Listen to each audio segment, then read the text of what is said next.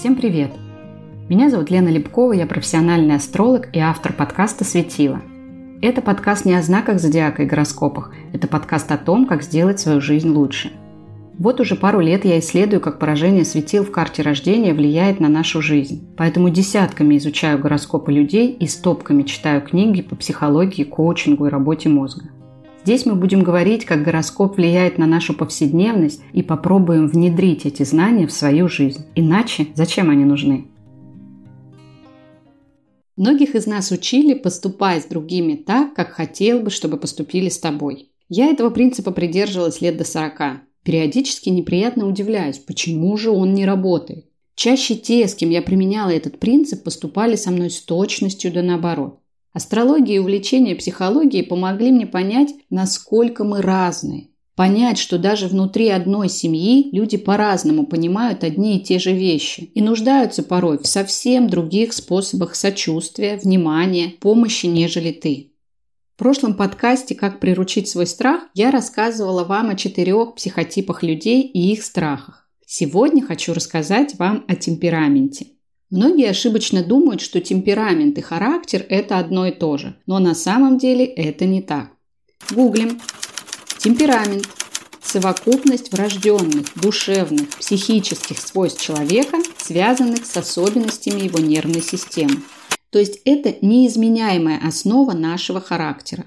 С точки зрения астрологии информацию о своем темпераменте мы можем получить из космограммы, просто посчитав выраженную стихию. Конечно, это упрощение, но оно работает. Характер же – это продукт нашей социализации. Он зависит от тех обстоятельств, в которых мы росли, от тех людей, с кем взаимодействовали. С точки зрения астрологии про характер нам расскажут дома, планеты в этих домах и их взаимодействие. Чтобы наглядно понять, как формируется характер, предположим, что у человека в четвертом доме гороскопа стоят тяжелые планеты. Сатурн, например. Это может говорить о том, что у человека была суровая мать, которая воспитывала его в строгости. Теперь, когда человек вырос, он стал серьезный, ответственный, который относится требовательно как к себе, так и к окружающим. Безусловно, такой анализ сложнее подсчетов стихии и требует больше знаний, но и это постижимо. Популярная психология предлагает нам четыре типа темперамента, которые можно определить, пройдя тестирование. Думаю, в школе вы проходили такие тесты. Такое знание полезно тем, что дает возможность понять, с кем ты имеешь дело, а значит не ждать, не требовать и, как следствие, не разочаровываться, что другой человек не поступает с тобой так, как ты этого ждешь. Второй положительный момент. Понимая себя и своего партнера, можно проговорить свои ожидания, Настроиться, так сказать, на коммуникацию, выслушать оппонента и решить, можешь ты мириться с его требованиями или нет. А то у меня есть много примеров, когда люди живут по 15 лет вместе, надеются, что смогут привыкнуть, претерпеть, поменять, воспитать, исправить своего партнера. И очень удивляются, что не выходит. Еще и начинают винить себя, мол, не такой уж из меня Макаренко получается. А годы уходят.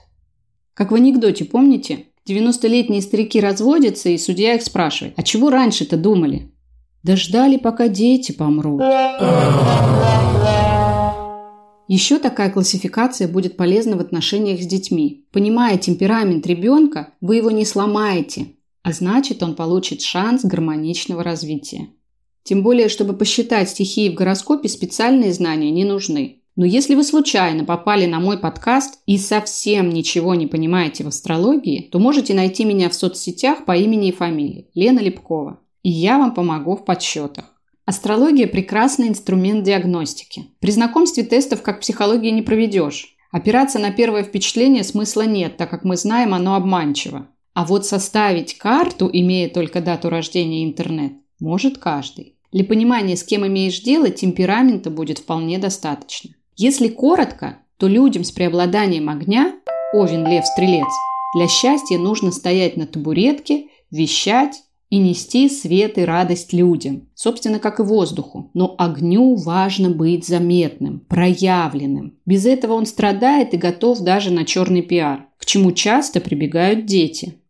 Психологи называют таких людей холерики. Они оптимистичны, нетерпимы, поспешны, всегда бегут впереди паровоза, не сдержаны, могут быть даже агрессивными, и у них низкий уровень самообладания. Часто они шумные, с яркой жестикуляцией и активной мимикой. Это лидеры, способные решать конфликтные вопросы и вести за собой. Но, к сожалению, недолго и недалеко, потому что быстро устают, перегорают и им постоянно нужна подпитка. Счастье для выраженного воздуха, близнецы, весы и водолей – это когда есть с кем поговорить и получить новую информацию. Если дружественного уха рядом нет или нужно долго молчать, воздух будет страдать. В психологии это сангвиники. Для них нет никаких преград. Они умеют общаться со всеми, причем на том языке, который был бы понятен именно этому конкретному человеку. Они реагентны, поэтому хорошо слышат своего собеседника и умеют подстраиваться под него. Но они очень поверхностны, знают все обо всем, но по чуть-чуть. Никогда не признают свои ошибки, потому что воздух – стихия переменчива. То есть изначально совесть для них, как и для воды, это такая функция, которая легко подлежит корректировке, если того требуют обстоятельства. Договориться с собственной совестью для воздуха не проблема, Поэтому у них нет чувства вины как такового. Я называю их флюгеры. Уж больно быстро они меняют свое мнение. Следующий темперамент – флегматик. Преобладающая стихия – земля. Телец, дева, козерог. Такой человек будет счастлив, когда все стабильно и все вокруг соблюдают общие для всех правила. Любые изменения и отсутствие порядка для таких людей губительны. Они редко решаются на перемены, переезд и тем более развод. Для них важно иметь свое, обладать чем-то. Поэтому они не любят делиться и по возможности делают запасы. Они исполнительны при четкой постановке задач, скрупулезны до занудства.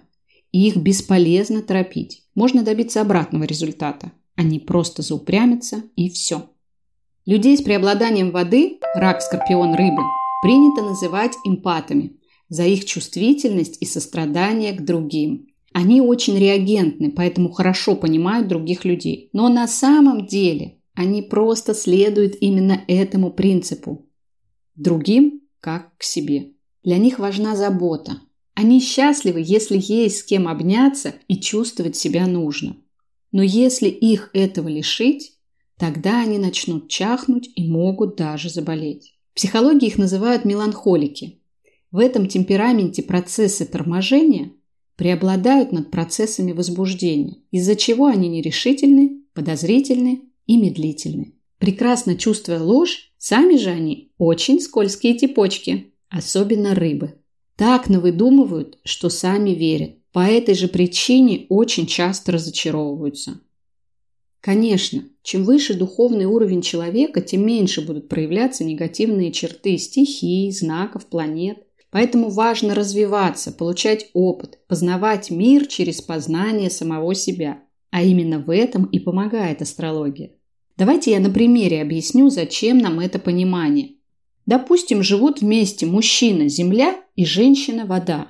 Земля – стихия материальная, имеет четкую форму, осязаема и инертна. Она не активна, поэтому стабильна прекрасно умеет поддерживать жизнь, питает, укрепляет, дает основу и опору всему живому. Подобно Земле, мужчина-флегматик с преобладанием этой стихии будет неактивен, терпелив, заботлив, практичен и бережлив. Вода эмоциональна. Здесь все. И страсть, и ревность, и слезы. Водная женщина живет с полным растворением в партнере. Вот приходит такая женщина с работы, расстроенная, и жалуется мужу, какие все сволочи, а параллельно ждет, что он ее выслушает, обнимет и посочувствует. Ждет, но молчит. Вода скрытная. Молчит и надеется, что он догадается сам. Она же его жалела в прошлый раз, когда у него были проблемы на работе. Ее же не надо было об этом просить. А почему? Потому что это так естественно для воды, потому что меланхолик прекрасно видит состояние партнера, умеет читать его настроение. Но беда в том, что он требует того же в ответ. А дать ей в ответ такую же мощную включенность мужчина-земля не может. Он может выслушать, не перебивая, может помочь делом или деньгами. Но сочувствовать он не может. Это не реагентная стихия. Такой мужчина любит плотские наслаждения, а чувствителен он только к телесным ласкам, особенно телец. Поступая из концепции к другому как к себе, Мужчина-земля оставит женщину в покое, позволив ей переварить ситуацию в уединении. Вода же обидчива, и обидеть ее очень легко именно безучастностью и равнодушием, особенно когда она уже в соответствующем настроении. В результате женщина остается без сочувствия и считает мужчину черствым и эгоистичным. А он вообще-то хотел как лучше и не понимает, что сделал не так. Разочарование и обида копятся, годы идут. Понимая особенности своего мужчины, женщина могла бы четко сформулировать, чего она хочет, и сто процентов бы это получила, избавив себя и мужа от разочарования и внутреннего конфликта. Потому что чем меньше у нас внутренних конфликтов, тем более счастливыми мы становимся.